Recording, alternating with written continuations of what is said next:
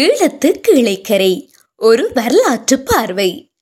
எழுத்தாளர் விவேகானந்த ராஜா துலாஞ்சனன். கீழைக்கரைக்கான எழுத்து சான்றுகள் பாளி சிங்கள இலக்கியங்கள். கீழைக்கரை தொடர்பான எழுத்து சான்றுகளில் பௌத்த, பாளி இலக்கியங்கள், சிங்கள இலக்கியங்கள், தமிழக இலக்கியங்கள், ஈழத்து தமிழ் இலக்கியங்கள், பிற நாட்டவரின் பயண குறிப்புகள், காலனித்துவ கால குறிப்புகள் என்பன அடங்கும். பாளி மொழி இலக்கியங்கள். புத்த சமயத்தின் பரவலோடு பாளி மொழியில் பல இலக்கிய முயற்சிகள் இலங்கையில் மேற்கொள்ளப்பட்டன. இவற்றில் வம்சக்கதை என்ற வகைராவை சேர்ந்த நூல்கள் முக்கியமானவை ஆகும். குறிப்பிட்ட பௌத்த சமய பேசுபொருள் ஒன்றை அல்லது பலவற்றை எடுத்துக்கொண்டு இந்நூல்கள் அரசியல் வரலாற்று காலகட்டம் ஒன்றை விவரிக்கின்றன. இவற்றில் மிக பழையது தீபவம்சம் ஆகும்.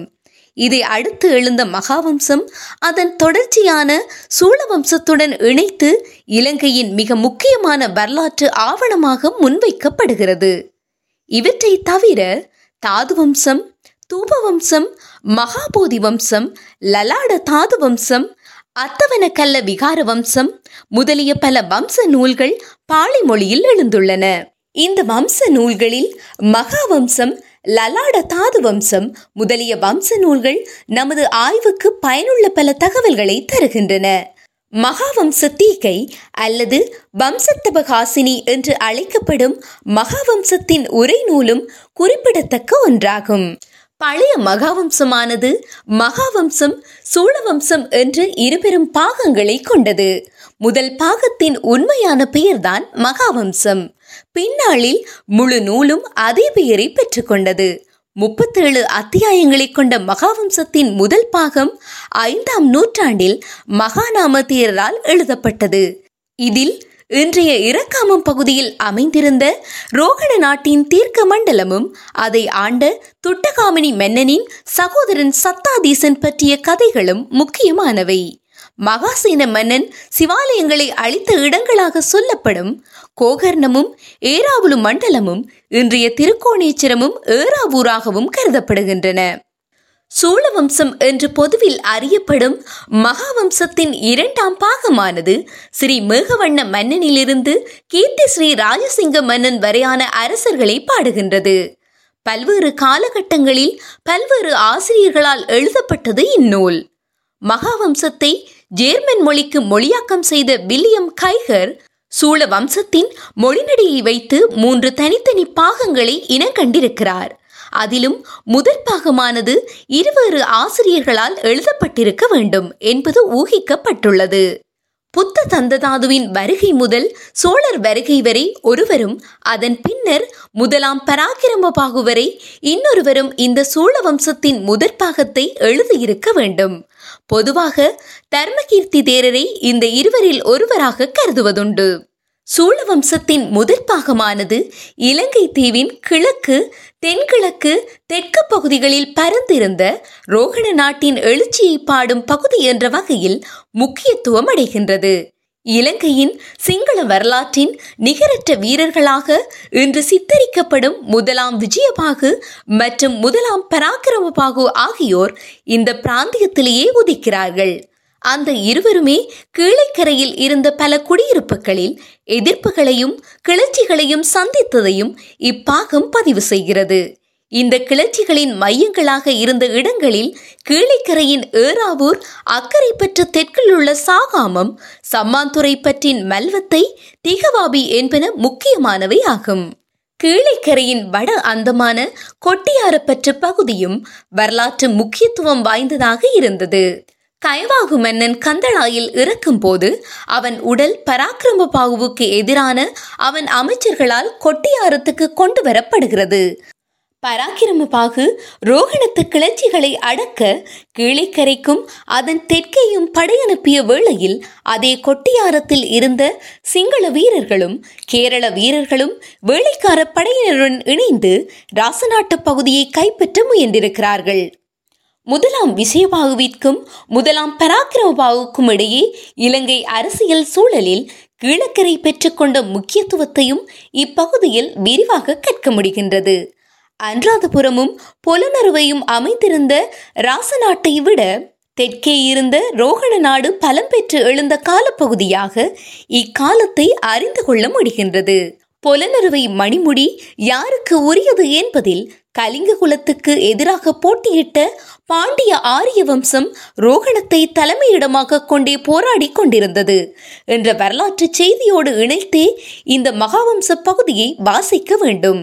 முதலாம் பராக்கிரம பாகுவுக்கு எவ்விதத்திலும் சளைத்தவனாயிராத முதலாம் கயபாகு மன்னன் பற்றிய குறிப்புகளும் இப்பகுதியில் தான் இடம்பெறுகின்றன. ஆனால் இப்பகுதியை எழுதிய ஆசிரியரின் பக்கச்சார்பால் பராக்கிரமபாகு அதீதமாக புகழப்பட கயவாகு ஓரளவு குறைத்தே மதிப்பிடப்படுகிறான். நடுநிலையான பார்வையுடன் இப்பகுதியை ஆராயும் போது கயவாகு அவனுக்கு முந்தைய விக்கிரமபாகு உள்ளிட்ட பல மன்னர்களின் வீரதீரம் பராக்கிரமபாகுவுக்கு சமனானது என்றே கொள்ள முடிகின்றது. சோழ வம்சத்தின் இரண்டாம் பாகம் 80 தொடக்கம் 90ஆம் அத்தியாயத்தையும் 12ஆம் நூற்றாண்டு முதல் 14ஆம் நூற்றாண்டு வரையான காலப்பகுதியையும் அடக்குகின்றது. இதை எழுதியோர் யார் என்று தெரியவில்லை. 12ஆம் நூற்றாண்டில் முதலாம் பராக்கிரமபாகுவிற்கு பின் இலங்கையின் அரசியல் நிலைப்பாட்டை சொல்லும் இப்பாகம் தம்பதினி அரசையாண்ட 4ஆம் பராக்கிரமபாகு காலம் வரை விவரிக்கின்றது. இந்த 4ஆம் பராக்கிரமபாகு காலத்தில்தான் இன்று கிடைக்கும் இலங்கையின் மிக பழைய இலக்கியமான சரஸ்வதி மாலை எழுதப்பட்டது என்பது குறிப்பிடத்தக்கது. சோழ வம்சத்தின் 2ஆம் பாகத்தில் கலிங்க மகன் காலத்தில் கோவிந்த சிலை மலையில் அரசு புரிந்த சிங்கள மன்னன் பற்றிய தகவல் முக்கியமானது. இன்று கோவிந்த கெல என்று அழைக்கப்படும் கோவிந்த சிலை கலிகாமமலை என்ற பெயரில் மட்டக்களப்பின் மேற்கெல்லையாக கருதப்பட்டது. மேலும் இந்தோனேசியாவில் இருந்து படையெடுத்து வந்த சாவகன் சந்திரபாணுவின் படைகள் கீழைக்கரைக்கு தெற்கேதான் தரையிறங்கின என்ற தகவலும் ரோகணத்தை வன்னிய அரசர்கள் ஆண்டமை உள்ளிட்ட பல தகவல்களும் இந்த 2ஆம் பாகத்தில் கிடைக்கின்றன. சோழ வம்சத்தின் 3ஆம் பாகம் 91 தொடக்கம் 101ஆம் அத்தியாயங்களை கொண்டிருக்கிறது. இந்த பாகம் 1815 ஆங்கிலேயர் கண்டியை கைப்பற்றுவதுடன் நிறைவடைகின்றது.